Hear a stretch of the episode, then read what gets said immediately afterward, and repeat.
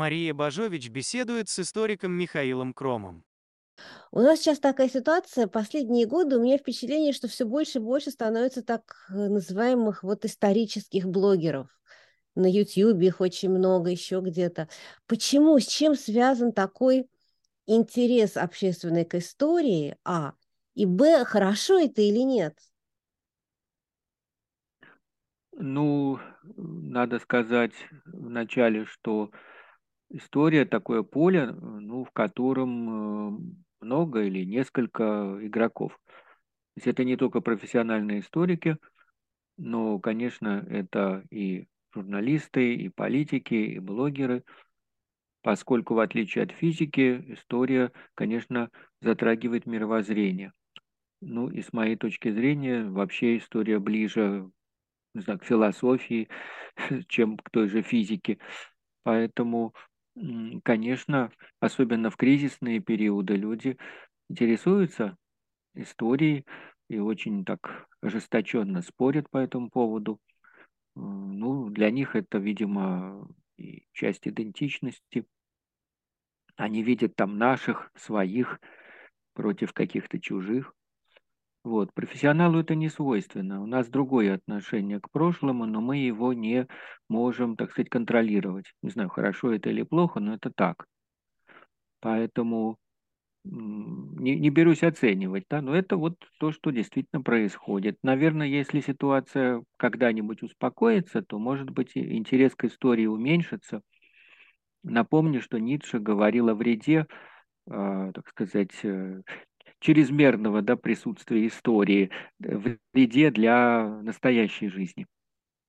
Вот я хотела спросить как раз, а не является ли кризис, не может ли так быть, что кризис является некоторой производной от этого интереса к истории? Не истории за кризис, а кризис из-за того, что люди так обожают историю и всякий гораст, э, так сказать, в ней разбираться. Ну, я думаю, это все-таки, на мой взгляд, преувеличение, но э, доля истины тут, конечно, есть. Я думаю, что какой-то вот уход в прошлое, некий эскапизм такой, является следствием боязни настоящего и особенно будущего. То есть, если, как это принято говорить, проект будущего утерян, и не совсем понятно, что там дальше, то люди охотнее, все охотнее и охотнее погружаются в прошлое, ну и ищут там, видимо, какие-то идеалы. Вот. Ну, я как-то это комментирую отстраненно. Я Еще понимаю. раз скажу, что для профессионального историка тут э, взгляд несколько другой. Вот, но понятно, мы, мы можем только это наблюдать, вот этот интерес, так, а, но нельзя это ни как-то контролировать, не запретить. Но я не считаю, что кризис проистекает сам по себе, да, и это было бы чересчур а, из вот этого повышенного интереса к прошлому. Скорее, это, ну, мне кажется, это симптом. То, что люди обращаются туда-назад и его идеализируют, это скорее симптом кризиса, чем его причина. Симптом. А когда еще такое было и когда повышенный интерес к прошлому характеризовал текущее состояние умов и какого-то, может быть, кризисного переломного момента? Прецеденты были? Ну, конечно. А, конечно. Ну, вот, допустим, начало XIX века а, очень так внимательно относилась к смуте а, начала XVII века. Можно сказать, а, тогда да? его и открывают. Так что это, конечно, это, это бывает именно в такие очень напряженные моменты. Э, там в прошлом можно искать вдохновение. Вот спаслись когда-то там сколько-то сот лет назад, значит, вот опять э, это, это получится. Ну, это очень зависит от общественных настроений. Все-таки вот э, там подъем такой общественный времен войны с Наполеоном, я вот сейчас упомянул, так вот это вот та эпоха, но это действительно общественный подъем. А, он сказался и на литературе, и вообще в культуре русской. И тогда очень модной как раз стала эпоха смуты, в которой видели тоже такое пробуждение, такой вот э, подвиг народный и, и прочее, прочее, прочее. Вот. Сейчас, кажется, другие настроения. а, и вряд ли можно говорить о, о подъеме. Ну да, а интерес к прошлому, ну, по-видимому, во все подобные кризисные да, моменты пробуждается, да, возникает. Кажется, что там какие-то ответы есть. И вот если мы сейчас как следует вглядимся и вслушаемся, то эти ответы мы найдем. И это, конечно, абсолютная утопия, полный идеализм. Нет да, каких да, в истории, в истории да, да. нету ответов на то, что происходит сегодняшний, сегодняшний день. Или есть? Вот это очень интересный да, вопрос. Ну, надо сказать, что а что у людей есть, кроме прошлого? Вот они не могут э, заглянуть в будущее, хотя и пытаются. И мы видим вот на текущих событиях, что с прогнозами ошиблись все. Слава богу, историки не претендуют на это. Мы не пытаемся предсказывать, не наша задача. А, допустим, политологи пытаются и каждый раз ошибаются. И все равно люди их слушают. Ну, потому что очень хочется знать, что будет. А, и поскольку прошлое это, собственно, единственное, что есть, ну, как людям кажется, какая-то данность, какая-то определенность, то, конечно, там ищут аналогии, ищут какие-то параллели и говорят, мы сейчас вот в каком-нибудь там во время Крымской войны, какого-нибудь там 800 там 55 год или 54 или, может быть, это вот времена русско-японской войны, 904 или уже 905 а может быть, это уже 16 год, там вот канун а, революции 17 -го года. Вот как много всего Может, 1937 да, вот это все как да, бы... Да, да, люди очень любят, да, вот такие аналогии. Понятно, что ничего не повторяется, но вот э, ищут, да, и в нашем прошлом, и там с некоторых пор очень популярно обращаться там к прошлому Германии, и кажется, наверное, людям, что если вот какие-то сходства есть, то тогда такой же будет результат, что, конечно, очень наивно думать так, что что-нибудь вот так сказать повторится. вот, И очень трудно при этом, очень трудно отказаться от этого да. Перспективного взгляда, потому что действительно будущего нет, есть только прошлое, и хочется на него смотреть и, так сказать, выстраивать себе будущее. У меня да, вот да, да какой в связи с этим вопрос? А вообще вот, э, когда говорят извлекать уроки из прошлого, это, э, это же нонсенс, да? Но нельзя никаких из прошлого уроков извлечь.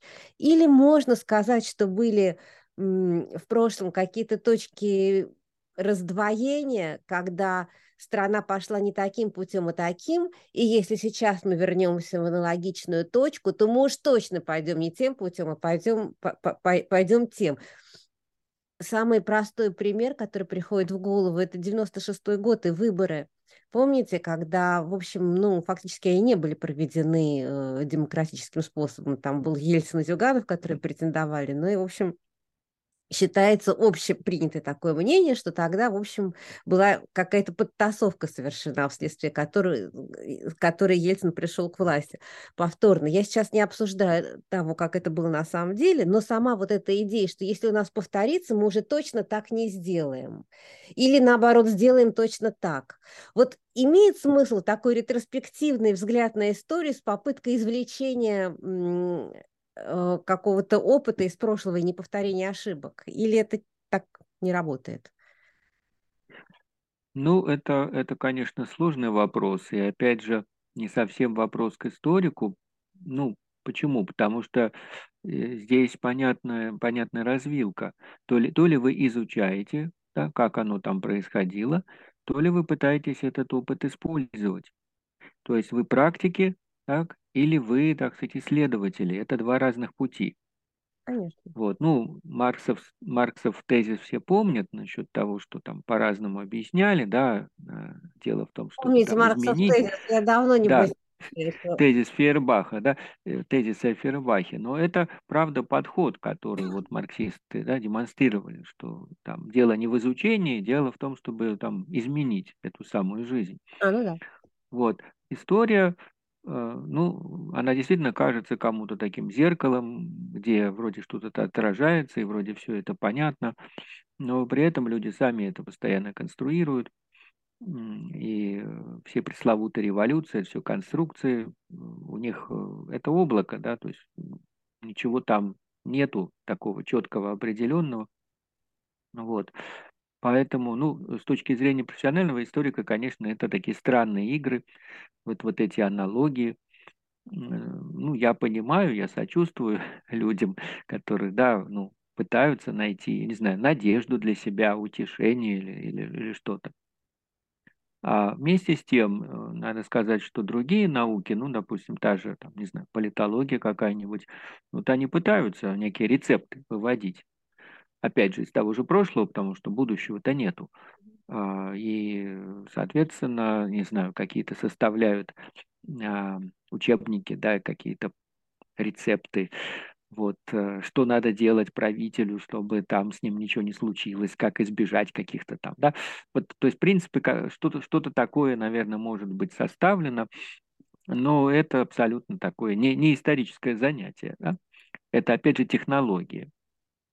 А я думаю, что история – это не технологическая да, дисциплина. Вот, э, поэтому э, есть, есть ли в этом большой смысл? Да, и, конечно, здесь еще один есть аспект, то есть это вроде как снимает с нас ответственность. Ну, есть какое-то течение, там как-то вот э, детермината, детерминанта а, какая-то. Как всегда было, и что, собственно говоря, нам рыпаться? Как было, то так есть это, да, что-то такое вот было чем-то там предопределено, какой-то есть путь, которым мы то ли его выбираем, то ли он за нас выбран, и мы по нему идем. Вот. А, ну и с одной стороны, тогда понятны эти гадания, да, если есть какой-то путь, то тогда очень хочется понять, куда он ведет. Так, и вот мы, значит, этим занимаемся. А, но опять же, если он такой предопределенный, то вроде нам ничего не остается делать. Угу. А вот если многое от нас зависит, тогда в этом гадании на исторической гуще нет никакого смысла. Ну, потому что тогда тогда все зависит от усилий Да. сегодня живущих людей, а то, что случилось там 100 лет, 200 лет назад, уже никак не влияет на ситуацию. Я действительно так считаю. Я думаю, что Ницше во многом прав. И что, по крайней мере, какая-то очень давняя история, она полностью принадлежит прошлому.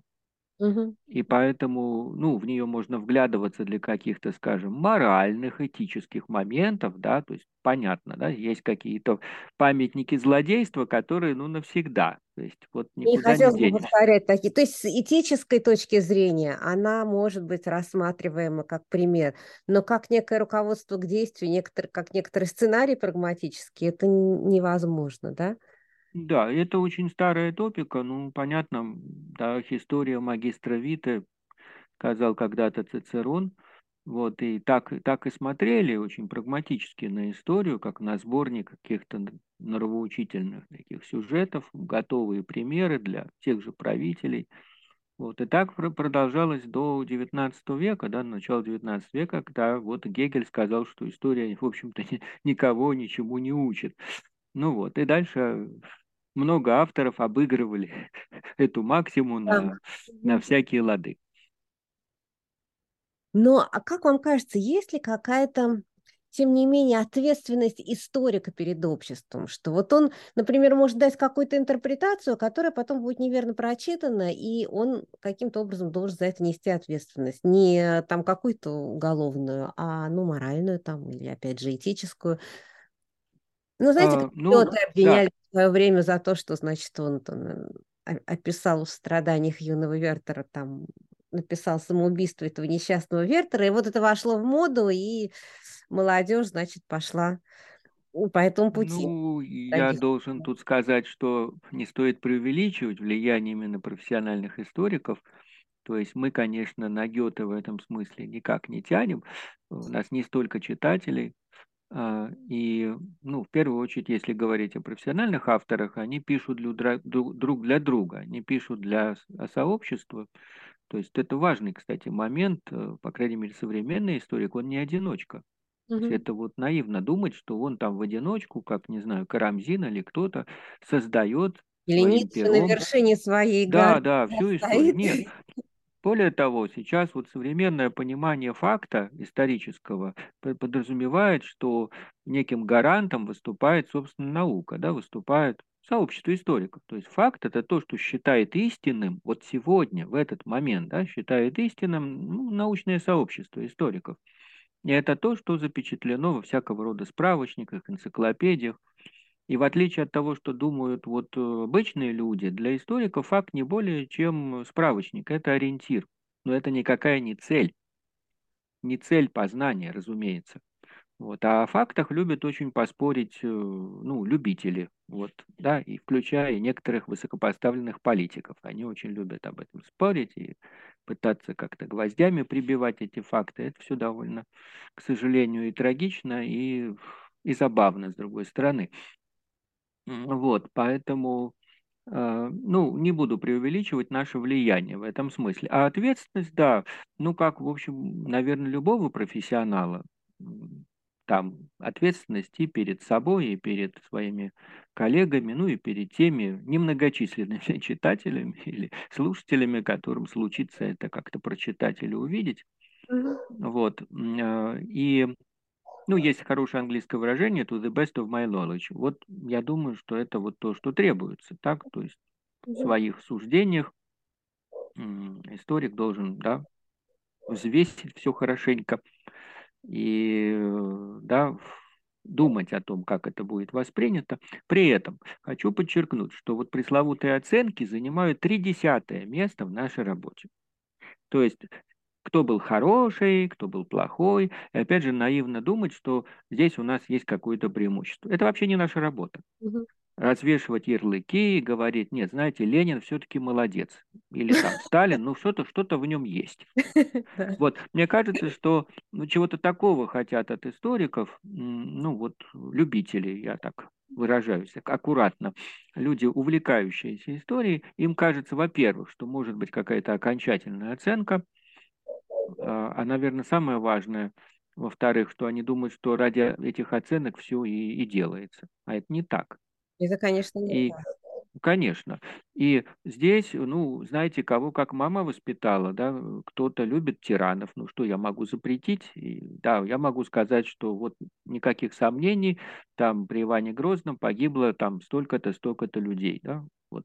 А я да, говорю, мне все равно нравится Иван а, Грозный. А, а, а кто-то, да, да, конечно, а кто-то скажет, он еще мало казнил, и, и правильно он делал. Что я и на это могу ответить? Еще, да, надо. Ну, что его так воспитали, да, что вот люди так ищут, так и, значит, Сталин, и там люди подобного. В какой-то момент начинаешь думать, лучше бы их, может, вообще не воспитывали никак, чем вот э, э, в духе поклонения там сильной руки Ивану Грозному. Мне вспоминается один э, текст э, недавний относительно такой писатель Владимир Сальников, он написал известную книгу Петрова в гриппе, и у него вторая книжка менее известная, называется «Опосредованно». А, там такая антиутопия про общество, в котором запрещена поэзия. И люди, которые пишут стихи, они приравнены как бы к тем, кто употребляет наркотики, а те, кто распространяет стихи, это как распространение наркотиков. Потому что она, эта поэзия, она ведет к такому брожению умов, и она вредна и так далее. Вот если на место поэзии подставить любовь к истории, может быть, действительно в какой-то неокрепшим умам лучше вообще не связываться с этой наукой, чтобы не искать в них каких-то аналогий аналогии, не воплощать их потом в жизнь? Может, кому-то запретить вообще ее? Тебе ну, можно, я бы запретил тебе слово запретить. Мне больше всего как раз вот не нравится и опасно, мне кажется, вот это стремление, да. Ну, оно от нетерпения, оно вот от этого состояния кризиса, когда хочется как-то быстро положить при конец всему, вот, со всем этим покончить и что-нибудь запретить. А мне кажется, мы от этого устали от этих запретов, и вообще было бы правильно, наоборот, все разрешать, в том числе, конечно, и дискуссии Беда в том, что люди как-то, не знаю, умели, ну, а может, уже и не умели, но, но сейчас точно разучились э, спорить как-то вот уважительно, да, друг, друг с другом и обсуждать. Э, я думаю, что если вести разговор цивилизованным образом, то, ну, какие-то вещи, то есть, может быть, не все, то есть, есть, конечно, упертые, которых ничем не убедишь, но, но какая-то часть людей, я думаю, ну, может воспринять, воспринять аргументы И нормально, то есть нужно об этом разговаривать, потому что, да, скажем так, для простоты, да, есть факты, да, именно для, вот, для общественности, и им не интересны наши гипотезы, какие-то там наши умствования, а вот факты им подавай. Вот так что и, и, и они правда есть. То есть не, не, не, не все, что угодно можно утверждать, да, и там о, о Грозном, о Сталине, о ком-то еще. Конечно, мы бы предпочли, чтобы ну, кругозор был пошире, и там, интересующие людей вопросы включали не только этих диктаторов, так не, не только Сталина, не только Грозного, много, много чего еще интересного было. Вот. Э, и если люди готовы слушать и воспринимать аргументацию, то все, все не так плохо, мне кажется, не так все безнадежно. Вот. Опять же, есть этические моменты. Вот, вот они, я думаю, они существенны для любого времени. Я как раз не считаю, что здесь какой-то релятивизм уместен, потому что, ну, если вот э, тиран какой-то так просто проливает кровь людей, причем довольно бессмысленно, то, ну, какая бы ни была эпоха на дворе, в этом плане, кроме, так сказать, осуждения или осуждения, огорчения, что тут еще можно сказать? Вот. В, этом, в этом плане, да, люди не так сильно изменились. Сейчас прошу прощения, одну секунду, я же все время их открываю, эти ворота. Сейчас. У меня вот еще такой вопрос. Так, она для вас история, вот для вас, что она собой представляет? Это факты, или это интерпретации, или это то, как люди жили в старину, э, или что, вот про что этот предмет для вас?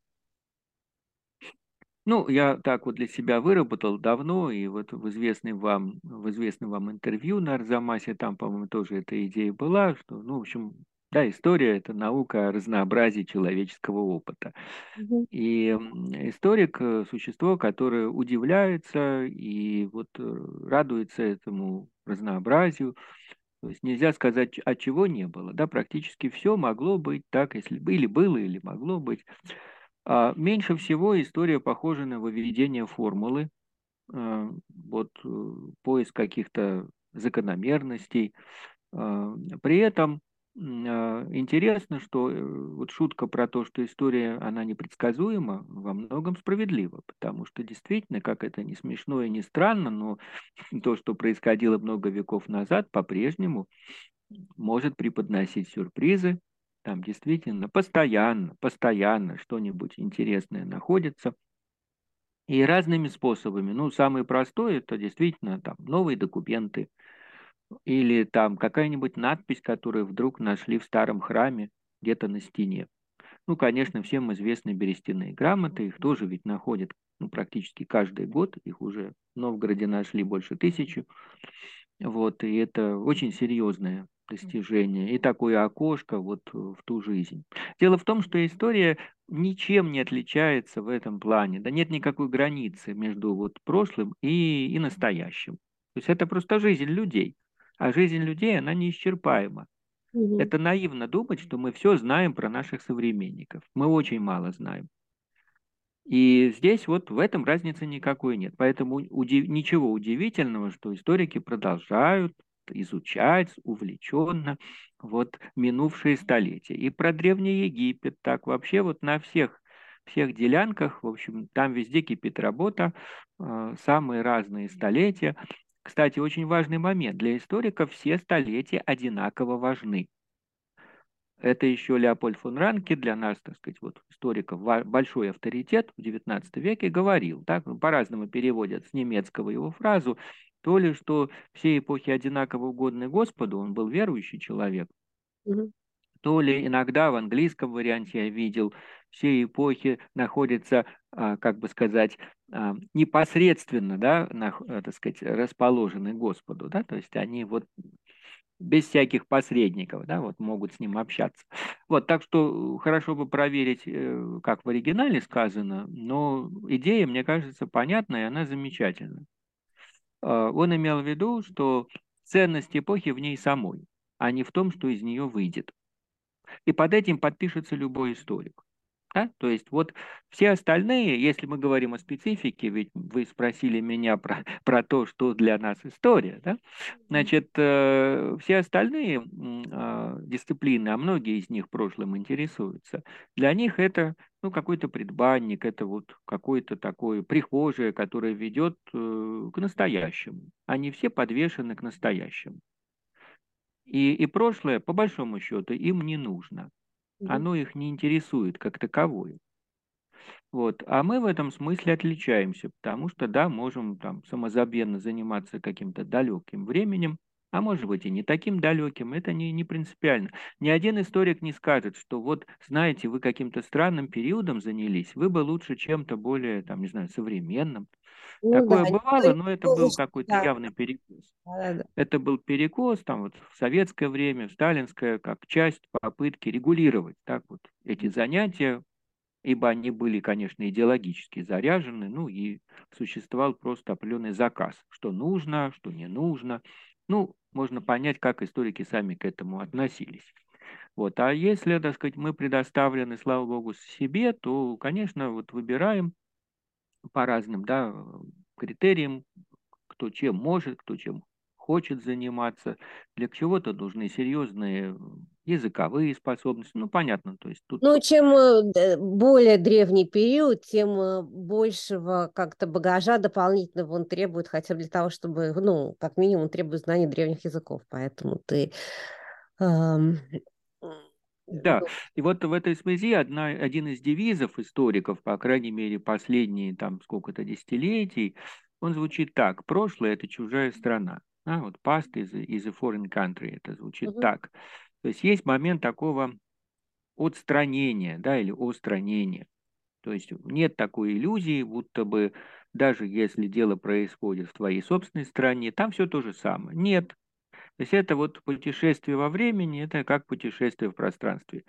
Вот, поэтому э, вот такая принципиальная установка не пытаться перенести сегодняшние сказать, наши какие-то злобу дня, да, и сегодняшние представления, по возможности их нужно оставить при входе, а это требует многих лет, многих лет погружения. Практики, погружения. Вот. И точно вот, так же и вот, не нужно переносить сюда. Да, конечно, это не вполне возможно, это надо честно сказать. И тут мы же люди своего времени.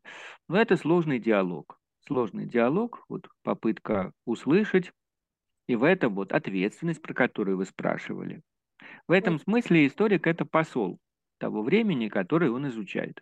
Ну вот он, значит, несет какую-то весть э, про далекую эпоху или не очень далекую э, к нашим современникам и выступает посредником, да, потому что нашим современникам часто трудно понять даже то, что было 50 лет назад, да, не, не говоря уже о более... Э, это требует перевода, требует расшифровки. Поэтому, да, интерпретация, при которой вы спрашивали, конечно, очень важна. Именно вот в этом, в этом смысле. Вот. Ну а факты, я уже сказал, это не более как дорожная разметка, это некие ориентиры, это линии, которые пересекать нельзя. Ну, сказать, что там какая-нибудь, что Кутузов э, не, жил там не тогда-то, а тогда-то, да, и, и не он командовал на Бородинском поле, ну, это будет просто фактическая ошибка, и, и все. Но важно понять, что о фактах историки не спорят, и вообще о них не говорят. Они остаются где-то по полям, ну, понятно, на краю. Вот, на то есть справочники, вот у меня дома их много, там интересует меня там, какой король когда царствовал, да, или и кто был его отец, да, и, и чей он был внук. И это можно не держать в голове, можно набрать в интернете, да, можно снять с полки книжку, посмотреть справочники, вот это факты.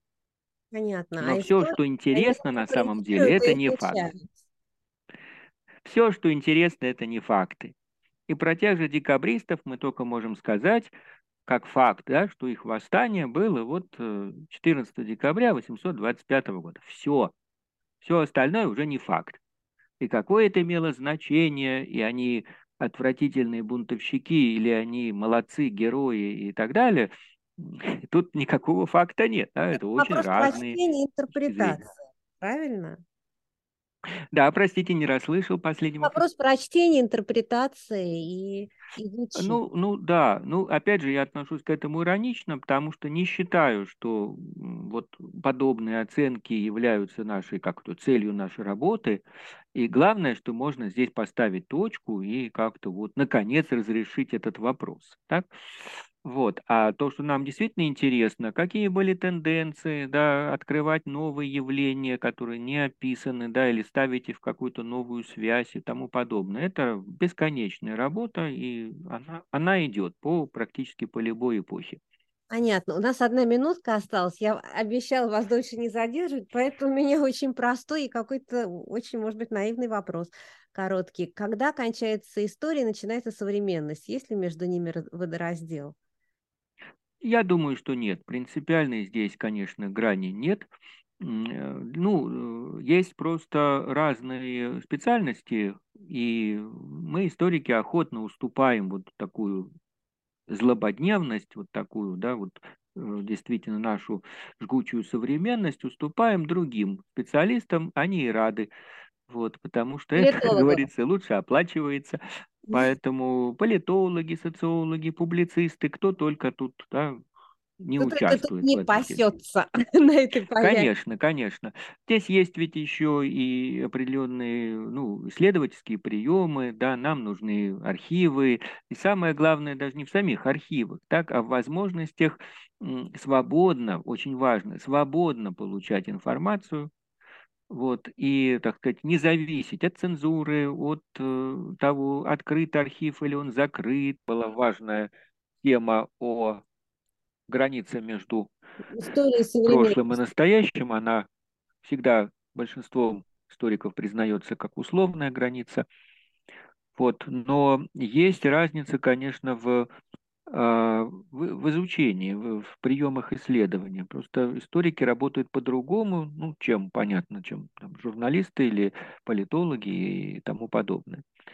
И поэтому, да, нам, конечно, удобнее работать с какой-то дистанцией, а, когда действительно мы получаем а, такой вот свободный доступ к информации. Информация может быть она, кстати, всегда, она всегда фрагментарна или, ну, недостаточно. Никто не скажет, что у меня достаточно информации. Всегда недостаточно. Что про настоящее, что про 20 век, а, то жалуются, что архивы закрыты, то жалуются, что все сгорело и, и, и ничего нет. А, но а, то, что мне очень нравится в истории, так это вот изобретательность. Изобретательность, когда вот раз и из земли достают берестяные грамоты. Так, или умеют пользоваться тем, что есть, и какие-нибудь граффити изучают на храмах и, и, и многое другое. Вот. Поэтому те вопросы, которым мы радуемся, я имею в виду профессиональные историки, когда нас спрашивают, а что нового? Что вы расскажете, что там, что происходит у вашей области? То есть в этом отношении никакой разницы, что у физиков, что и у нас – да? То есть есть какие-то новости. Нет ли нового факта, нет ли нового документика архивного? Конечно, конечно, обязательно что-то происходит. Да? Э, традиционно пересматриваются прежние какие-то оценки. Это происходит регулярно.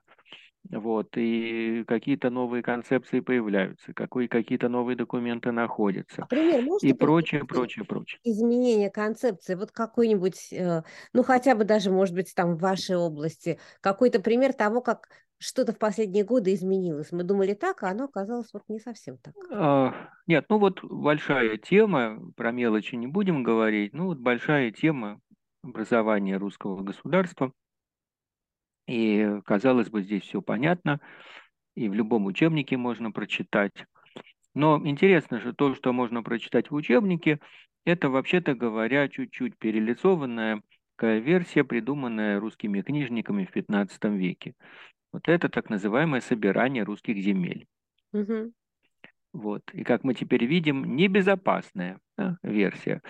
А, вообще-то говоря, это было уже в тот момент а, некое м, оправдание историческое того, что, того, что происходило. Угу. И мы точно знаем, да, вот первое упоминание вот этой легенды, это же историческая легенда, а, появляется в слове о житии великого князя Дмитрия Ивановича, царя русского. Это памятник 15 века, ну, спорят, как, когда точно, там первая половина, первая четверть 15 века. Ну, естественно, он составлен уже после его смерти, это ясно. И вот там его предок, а именно его э, дед Иван Калита, назван собрателем, именно так, собрателем земли русской. И дальше это очень понравилось, эта формула, ну и она пошла гулять по всяким сочинениям, вплоть до уже историков XIX века и дальше.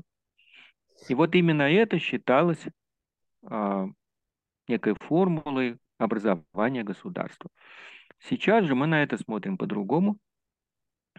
И сейчас процесс образования государства, он и по-другому датируется вот с э, Ивана Третьего и связывается с изменениями в идеологии, с э, рождением новых институтов. Я бы тут на первом месте суверенитет поставил. Вот как раз появление суверенитета, а это в, это в эту эпоху случилось, очень такая важная грань. И, в общем, получается, что новая концепция, большая концепция рождается. Ну, об этом можно прочитать в моей книжке «Рождение государства» извините за такую саморекламу, ну, сравнительно недавней, да, 2018 года. И это такой набросок большой книги, которую я когда-нибудь надеюсь написать. Ну вот, поэтому э, старые версии, да, они пересматриваются, рождаются новые концепции.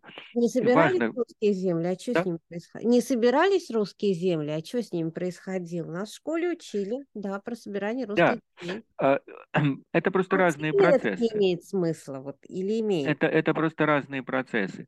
И, конечно, э, конечно, историки всегда спорят, они спорят со своими предшественниками, а, и, так сказать, с, с коллегами. То есть не то, что все, все там однозначно согласны. Но важно, что какие-то прежние концепции, они вытесняются только новыми концепциями. То есть недостаточно критиковать что-то старое, да, надо что-то новое предложить.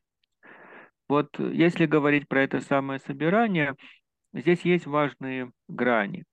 Просто до того, как, значит, ну или пока существовало ордынская зависимость, невозможно было ничего собирать. Вот, так сказать, простая мысль, да, поскольку верховным правителем все равно оставался хан. И кому он пожелает, тому он и даст ярлык. Вот. И изменения в этом плане стали возможны, когда Орда ослабела, а это случилось вот э, в середине, второй половине XIV века, и в конце XIV века Орда была разгромлена не Россией, не Русью, да, а Тимуром, да, значит, вот этим среднеазиатским жестоким правителем, да, нашествие Тамерлана, он же Тимур, э, нанесло такой вот сокрушительный удар по Орде. Вот, дальше она распадается на отдельные части, и еще сто лет происходит сложная такая борьба, но а, отношение, кстати говоря, вот русских земель и Орды в 15 веке очень напоминает феодальный вассалитет. То есть это совершенно не те отношения, какие были во времена Батыя. Вот, так сказать, с абсолютной такой, да, зависимостью и просто рабской, я бы сказал, покорностью. Вот, а дальше это отношение, ну да, как вот вассал и его сеньор. Вассал же мог воевать и часто воевал против своего сеньора, но тем не менее это был его сеньор. Вот, и, кстати, а, потомки вот этих ордынских ханов, э, включая крымских правителей Крыма, да, как известно, крымское ханство просуществовало до Екатерины II, да, до конца XVIII века. Они никогда этого факта не забывали. И, и, и напоминали при каждом удобном случае, что вот наши предки, да, вами повелевали. Так что тут вот ничего в истории не проходит бесследно да, в этом отношении. Вот, поэтому для меня вот ключевой момент это, а, а, так сказать, обретение суверенитета, что случилось при Иване Третьем есть вот идея полной независимости, вроде такая простая мысль, а ведь она очень не скоро пришла в голову. Да, да и вот ее... следует подвергнуть, ну, может быть, не следует, но можно было бы подвергнуть определенному пересмотру ту концепцию, которая нам в учебниках предлагается. Потому что вот. Э, ну, я очень надеюсь на это. Во всяком случае, книжка это вот популярная, которую я издал в 2018 году, она ну, получила некоторую, некоторое распространение, некоторую известность. Она и адресована, в общем-то, широкой публике, а не просто моим коллегам, да, а, вот, специалистам. Конечно, я считаю, что в учебниках, да, очень-очень старая концепция, которая воспроизводилась вот ну, как бы уже веками, можно сказать, так? И она, конечно, удобна, и она такая идеологическая, очень хорошо вписывается вот в очередную идеологию, но она очень плохо соотносится с пресловутыми фактами, и, в общем, с теми историческими данными, которые у нас есть. Вот это только один пример да, того, что происходит постоянный постоянный пересмотр. И есть просто новые темы. Вот я надеюсь своей там следующей книжкой сделать э, работу о э, патрон-клиентских отношениях, то есть о неформальном покровительстве, которое, оказывается, процветало в допетровской Руси. Mm. А об этом ничего никто не знает. Понятно. То есть, в общем, история действительно непредсказуема. То есть там просто много всего, о чем мы даже не догадываемся. Прошлое непредсказуемо получается. Да, да, конечно, ну, конечно. Это не, не шутка, это правда, как вся наша жизнь полна загадок, так и прошлое, почему бы нет? И что очень неприятно э, на сегодняшний день, это то, что историк имеет академический интерес в изучении истории э, своего предмета, но это отчасти становится и опасно, потому что у нас есть фальсификация истории, у нас что только нет. То есть ты напишешь что-то, что не ко двору, и, возможно, станешь не просто персоной нон-грата, а еще и поплатишься за это. Вот как вообще историки к этому относятся? Да, ну, э, легко догадаться. Ну, вот э, если нас спросить, мы скажем, что чем меньше существует каких-то запретов и, значит, каких-то ограничений, тем лучше. А, поэтому, да, некоторые темы становятся, ну, опасными. И, ну, практически это означает, что или люди, ну, историки э, меняют темы, или а, просто опасаются высказываться на какие-то вот опасные темы. Такой э, явно стала история Великой Отечественной войны, к сожалению. Да. Я не знаю, когда мы наконец дождемся действительно такой вот полной и подробной, обстоятельной, вот, и, скажем так, не конъюнктурной, хочется сказать, не конъюнктурной истории Великой Отечественной войны, при том, что вроде очень много написано. Вот. И я знаю исследователей, которые вот... Я-то занимаюсь совершенно другой эпохой, да, но есть коллеги, которые это делают. И здесь еще очень много всего предстоит. То есть вы еще не раз охнете и удивитесь, потому что mm-hmm. она, история той войны, действительно во многом полна загадок. Вот. Не то, что непредсказуема, но действительно полна очень многих тайн. Кто-то их сознательно, конечно, поддерживает, вот. Э, ну и, и зря, потому что, конечно, пора уже все эти замки избивать и, значит, как-то открывать то, что оно все равно выйдет на поверхность, вот, рано или поздно. Вот. Просто важно вывести вот историю э, уже, в общем, довольно давнюю, там, если подумать, сколько больше 70 лет назад, вот из этой конъюнктурной зоны, такой очень политизированной, Вообще мы знаем, что есть э, законы, да, мемориальные законы, они во многих странах приняты. Вот э, грозят наказанием за отрицание Холокоста, того, сего. Вот я честно скажу, что считаю вредным все это. То есть попытки вмешиваться, ну это фактически вмешательство в мировоззрение людей. То есть попытка им приказать, вот думайте так, а не так. А почему, собственно? Можно всегда защитить правду в суде. Да? То есть есть способ. То есть если кто-то отрицает Холокост, добро пожаловать в суд. Да? Потому что такие существуют доказательства, да, можно, и, и такие уже процессы были, да, то есть можно предъявить, что газовые камеры это не выдумка, да, и там политика Третьего Рейха по уничтожению евреев это не выдумка, есть, есть доказательства. Поэтому зачем бояться правды, да, это все есть, да, все можно предъявить. И пусть это будет, э, ну, сказать, вопрос такого вот разбирательства, да, судебного, чего. В, в любом таком э, не, так сказать, непредвзятом суде, разумеется, можно будет такие э, важные истины доказать, что уже, кстати, и делалось не раз. Есть, есть документы, все что угодно, все есть. М?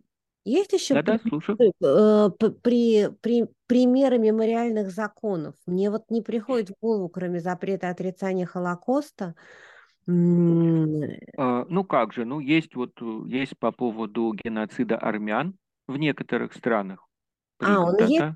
Вот, он существует, насколько я понимаю, во Франции, ну могу ошибиться, извините, если не Это не точно важно, скажу, это но, но такие, не- да, то есть Ну, такое есть, есть, существует в любом случае. конечно, Это не да, то есть наше это, ноу-хау, вот это важно. да, есть такое явление, просто в, в каждой стране какие-то свои болевые точки и принимают. Ну, я честно говорю, что считаю вредным само вот это направление, как-то законодательно регулировать, так сказать, постижение прошлого, да, и регулировать, что можно говорить, а что нет.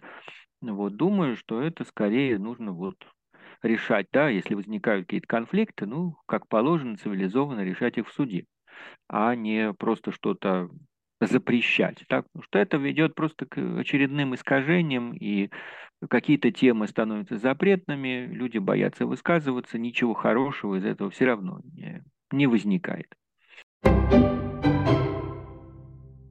Правмир. Чтобы менять, нужно говорить. Не забудьте подписаться на наш подкаст.